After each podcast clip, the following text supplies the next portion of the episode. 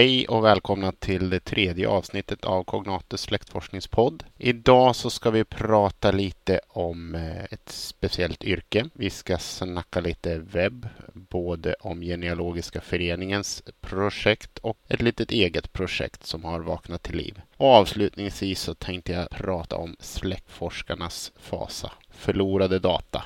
Det handlar om säkerhetskopiering. Vi kör igång på en gång. Idag tänkte jag inleda podden med att prata om en viss yrkeskår och var man kan hitta information om denna. Jag fick upp ögonen för dessa personer efter en diskussion på Facebook häromdagen och det fick till följd att jag ville fördjupa mig lite.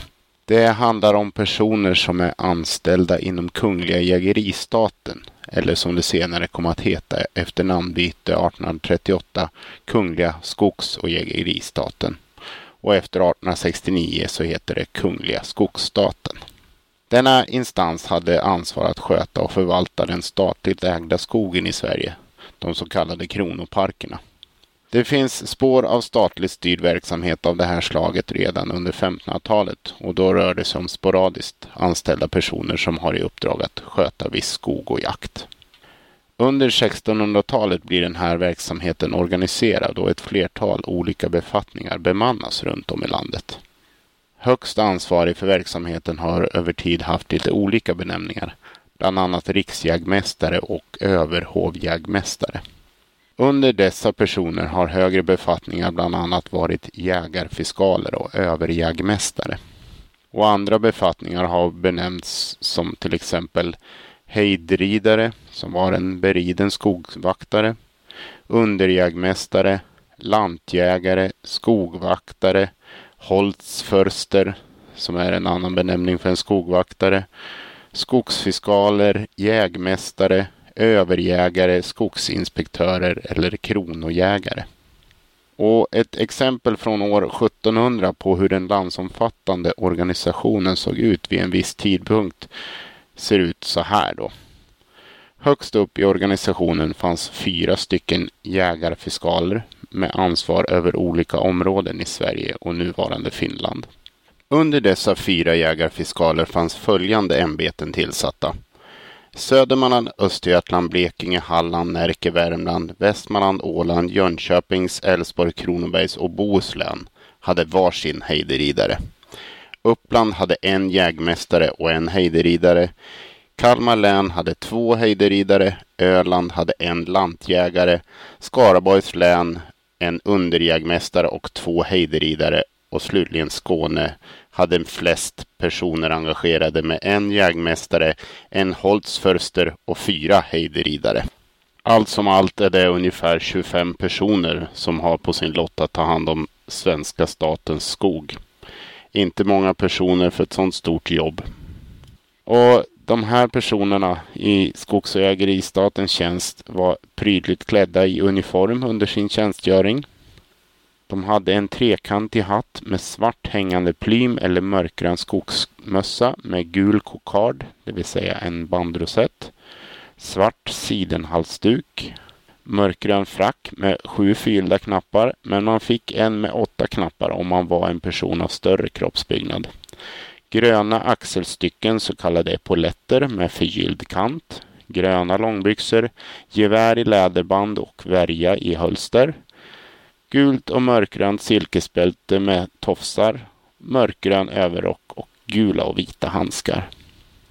Om man i sin släktforskning hittar personer med någon av de titlar som jag nämnt finns det goda förutsättningar att man kan hitta fler personuppgifter i litteraturen. Närmare bestämt i något av samlingsverken som Hugo Samzelius skrivit och som heter Kungliga skogs och jägeristaten, biografiska studier 1539 till 1898 och det är utgivet i två volymer från 1898 till 1902 och det senare verket Jägeristaten anteckningar om svenska väldets skogs och jaktväsen som kom ut 1915. Hugo Samzelius var utbildad jägmästare och tjänstgjorde som sån och skogsförvaltare runt om i Sverige. Han reste mycket i de nordiska länderna och gjorde bland annat etnografiska resor i Lappland för Nordiska museets räkning. Som alltid när man studerar äldre personhistorisk litteratur ska man vara försiktig med hur man använder uppgifterna. Se dem som en ingång till den egna forskningen och försök i största möjliga mån att få uppgifterna bekräftade i originalkällorna.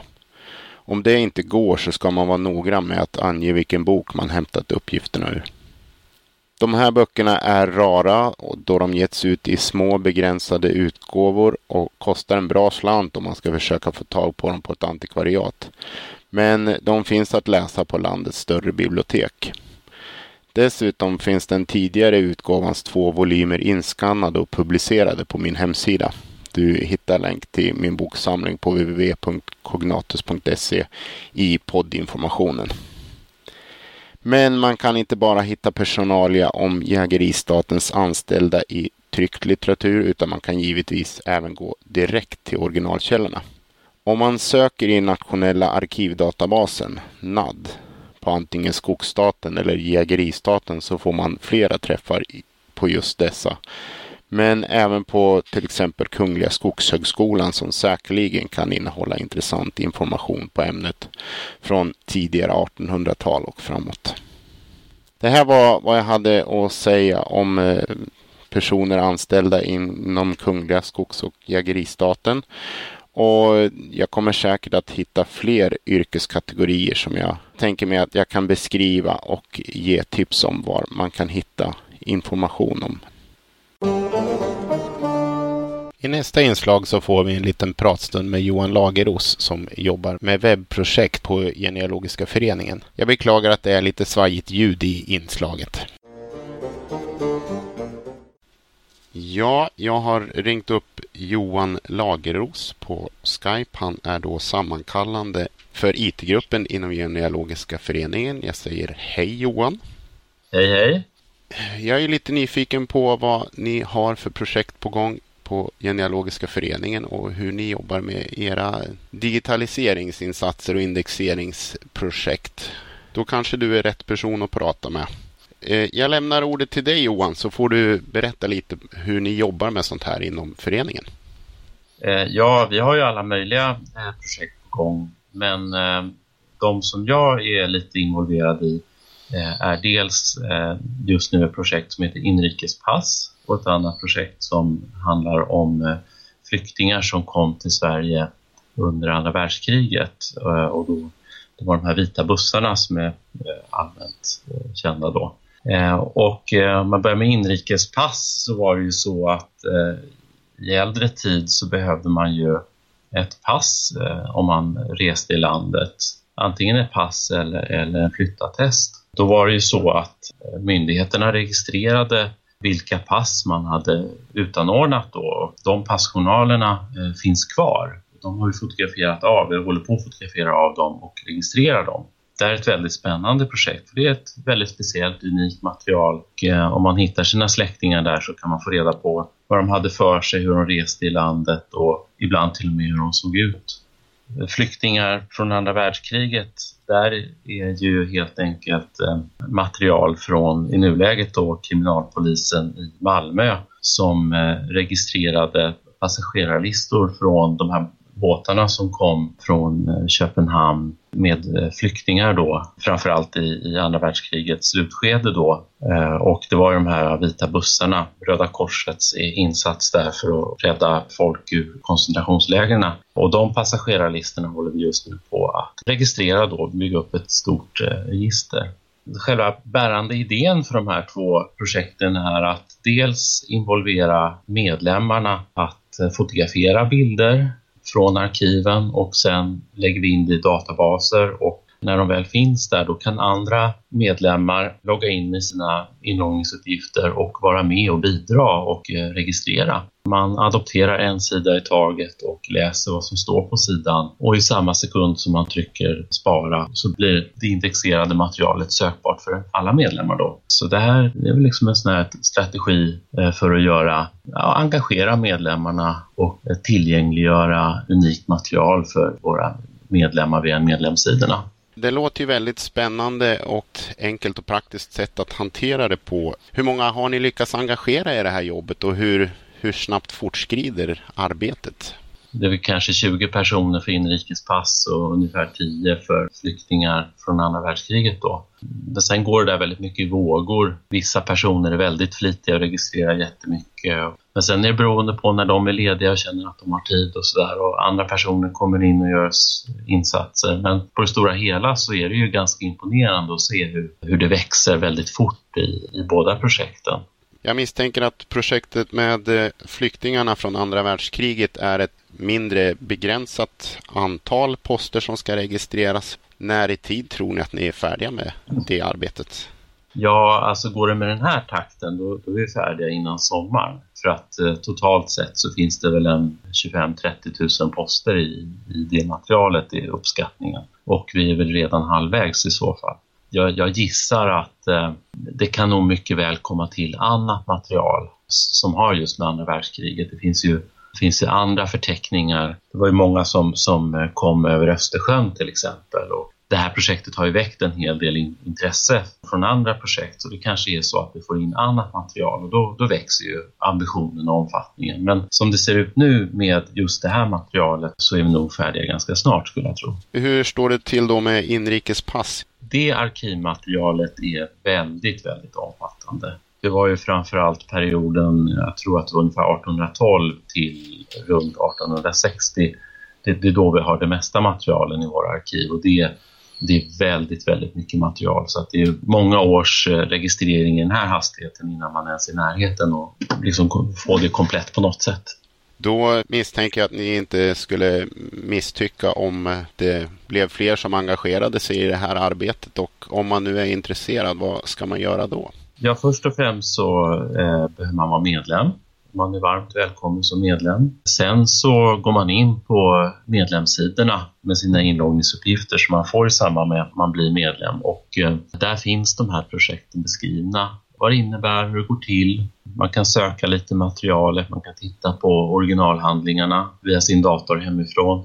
Och sen om man tycker att det här är intressant att vara med och bidra i så finns det e-postadresser. Så, så mejlar man och säger att men jag vill gärna bidra. Och sen, så de som är projektledare för de här olika projekten då, de säger ja tack och välkommen och, och så lägger de upp eh, med behörighet och så, så att man kan börja jobba.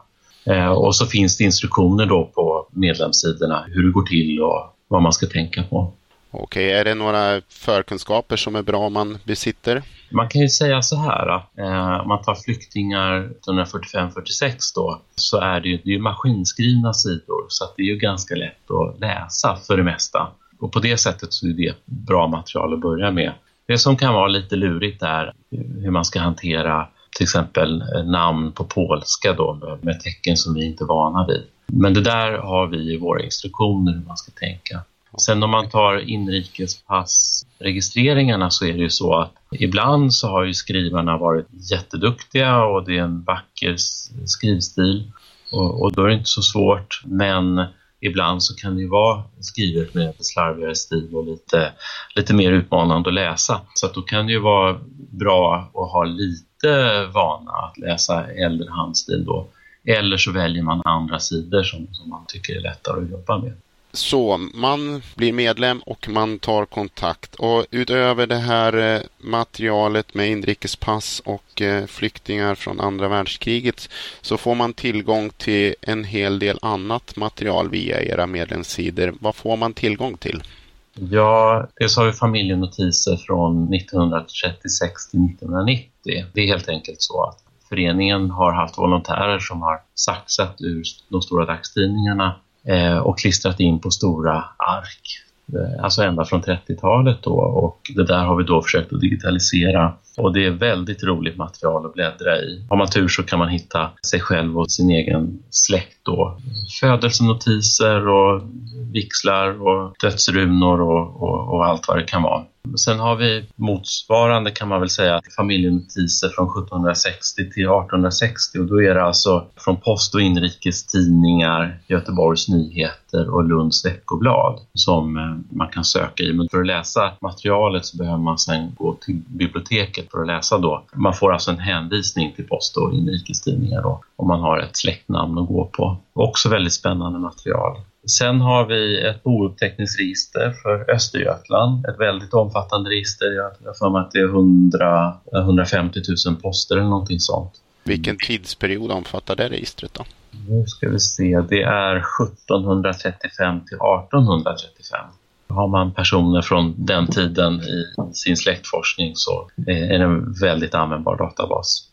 Vad har ni för framtida projekt som ligger och pyr? Det är ju så att föreningen har, har ju hållit på sedan 1933 och vi har ett väldigt fint bibliotek och det har genom åren upprättats ett antal databaser eh, som vi har. Det kan vara alla möjliga lustiga saker som lucior eller vad det nu kan vara men, men också väldigt spännande saker som vi helt enkelt inte har hunnit få ut på webben. Så att strategin skulle väl jag säga är att få ut så mycket som möjligt utav de här registren, bilderna, databaserna för våra medlemmar. Både som ett sätt att tillhandahålla liksom spännande databaser och, och så, men också som ett sätt att engagera eh, medlemmarna. Man kan, man kan bli en del i, i, i att jobba ihop.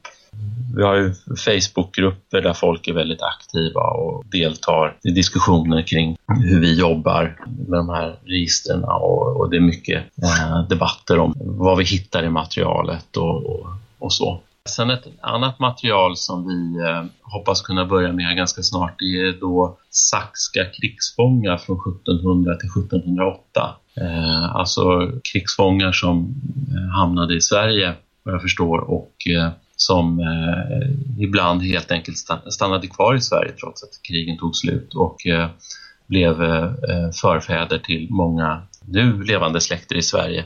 Jättespännande material som vi hoppas att kunna lägga in i den här typen av databaser så att det blir sökbart för, medlemmarna då. Det hoppas vi kunna jobba med under året.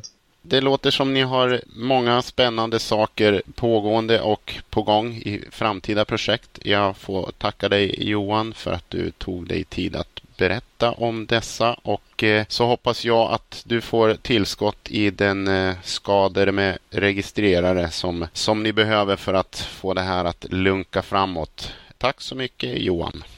Tack. Häromveckan så tog jag tag i ett projekt som har legat i malpåse ett tag. Det är ett litet samarbetesprojekt som jag och några släktforskarvänner drog igång för två, tre år sedan. Det var på initiativ av en kille som heter Mattias Johansson. Han hade noterat att vi var några stycken som har på varsitt håll hållit på och gjort avskrifter och byggt upp information om socknar i trakterna av Eksjö. Därför kom han med ett förslag om att vi skulle göra gemensam sak och bygga en sajt som handlade om den härad våra socknar befann sig inom och det är då södra Vedbo härad det rör sig om. I denna härad så finns då socknarna Flisby, Eksjö, Norra Solberga, Höreda, Hult, Mellby, Edshult, Bällö, Ingatorp och Hässleby. Eh, sagt och gjort. Eh, vi drog igång, eh, började skissa lite på vad vi ville göra och vi la ner ganska mycket tid på det här och eh, har fått till många finurliga tekniska lösningar och, och så. Med tiden så tröt dock min energi när jag sprang på lite tekniska komplikationer och därför avstannade projektet och eh, blev liggandes. Så nu så tänkte jag att det är ju väldigt synd att ingen ska kunna använda åtminstone de delar som vi har fått färdigt. Och därför så bestämde jag mig för att kolla upp med mina samarbetskamrater om det var okej okay att vi släppte sajten i befintligt skick. Och sagt och gjort så gjorde vi det. Och det är många som har uttryckt uppskattning om det vi har åstadkommit hittills. Vad är det då som är så speciellt med våran sajt? Jo, vi har samlat dels alla våra avskrifter och gjort dem sökbara i en gemensam databas. Man kan söka på fritext på alla avskrifter i en sökfunktion.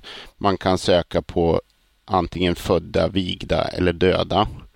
Man kan eh, leta i avskrifterna volymsvis också och vi har även införlivat en del källmaterial som Mattias har fotograferat. En annan smart funktion som vi har åstadkommit är en karta. Som när man zoomar in så dyker det upp orter i socknarna. Vi har eh, färgkodat eh, de här orterna att eh, gårdar, större orter är röda, torp, gröna och sen lite andra markeringar beroende på vad det är för typ av orter. Och de här orterna är då klickbara. Så om man zoomar in på en, ort, klickar på den, så hamnar man i någonting som vi kallar en ortsdatabas. Och då får man en eh, närbild, en kartnärbild på orten i fråga med omkringliggande andra orter. Och dessutom så får man då en sammanställning av de avskrifter med material från just den här orten.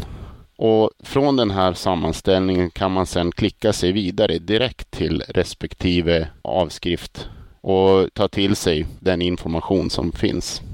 Nu så är det så att det här arbetet är bara påbörjat. Vi har eh, fått in orter i ett par, tre, fyra socknar och det är inte helt komplett mer är på gång och eh, vi hoppas ju att man på sikt kan få det här att gälla för hela södra Vedbo härad. Det är ett väldigt smidigt sätt att leta efter uppgifter.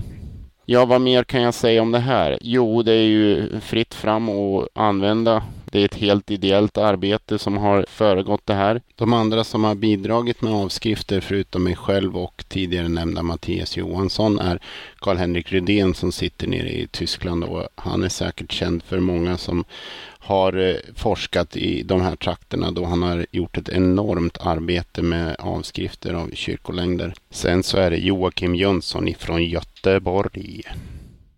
Förutom de avskrifter som vi fyra ursprungliga hade med oss i bagaget när vi gick in i det här samarbetsprojektet så har vi även fått tillstånd av Gudrun Hagström att använda hennes avskrifter av Eksjö landsförsamlings alla husförhörslängder och församlingsböcker.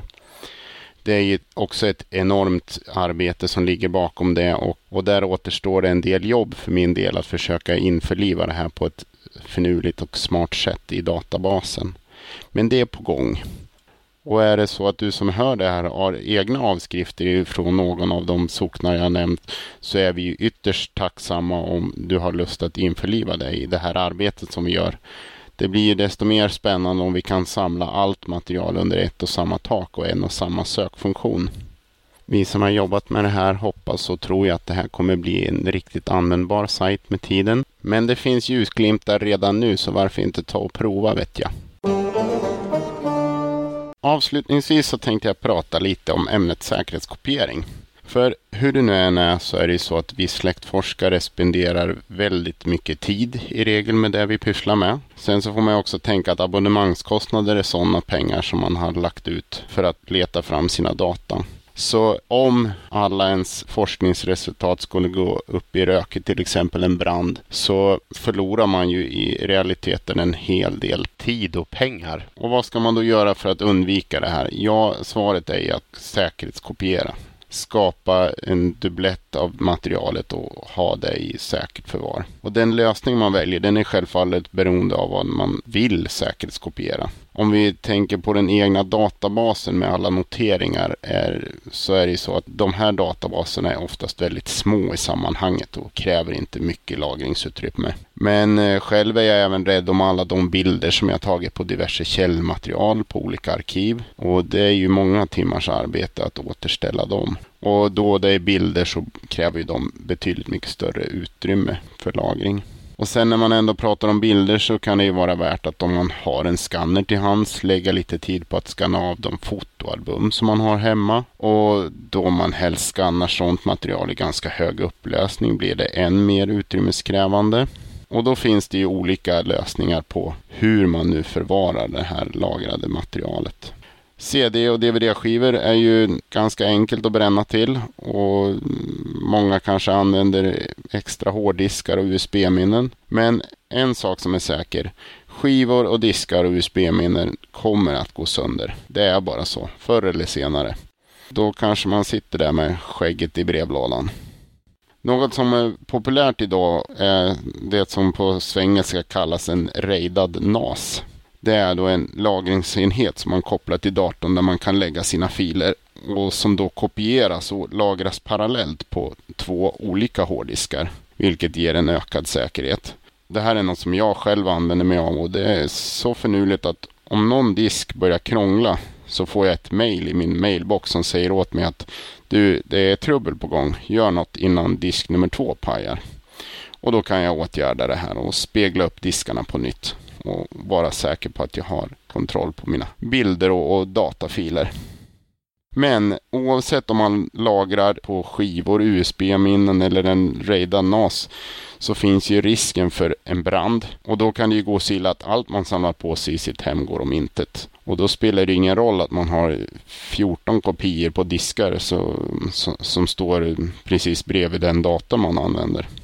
För att försäkra sig mot sådana dataförluster så måste man ju söka ett sätt att lagra saker utanför hemmet. Och då kan man ju till exempel kopiera över saker på något media och förvara det hos någon släkting till exempel. Ett annat alternativ är de så kallade molntjänsterna. Då. Det är då företag som erbjuder säker lagring på internet. Och några exempel på sådana är då Dropbox, Google Drive och Microsoft SkyDrive. Vanligtvis är en viss lagringsmängd gratis. Ganska väl tilltagna utrymmen. Och det är aldrig något problem att lagra till exempel bara en databas. Och de här molntjänsterna kan absolut ha sina fördelar då man i regel kan konfigurera sin dator så att man själv inte behöver flytta sina filer dit utan någon bestämd mapp på datorn speglas i molnet per automatik. Sen finns ju även den fördelen att man kan komma åt sina data från vilken dator som helst med tillgång till internet, bara man har sina kontouppgifter. En viss risk finns det ju dock med att förlita sig på ett företag där man själv inte rår över det som är lagrat. Det händer ju faktiskt att företag går i konkurs, men det känns ju rätt långt borta när man har att göra med drakar som Google och Microsoft. En eh, liten sneak-variant på molnlagring i mindre skala är ju att till exempel mejla sina filer till en egen Hotmail eller Gmail-adress. Man tar helt enkelt sin databas och lägger den som ett attachment och så mejlar man den till sig själv. Och de här e-posttjänsterna har ju en automatisk backup och går ju också att nå från vilken dator som helst. Det här var de tips som jag hade som har med säkerhetskopiering att göra och jag tycker ju att man ska ta sig den tiden det tar att fixa en säker lagring av sina data. För att det kan inte vara roligt att stå där ändå och ha förlorat rubbet. Det var allt för denna gång. Som vanligt så gäller att eh, jag är givetvis intresserad av att få input till eh, den här podden. Förslag, kommentarer, frågor, uppföljningar, ja allt möjligt. Ta kontakt. Uppgifter finns på www.cognatus under kontaktfliken så hörs vi nästa gång. Hej!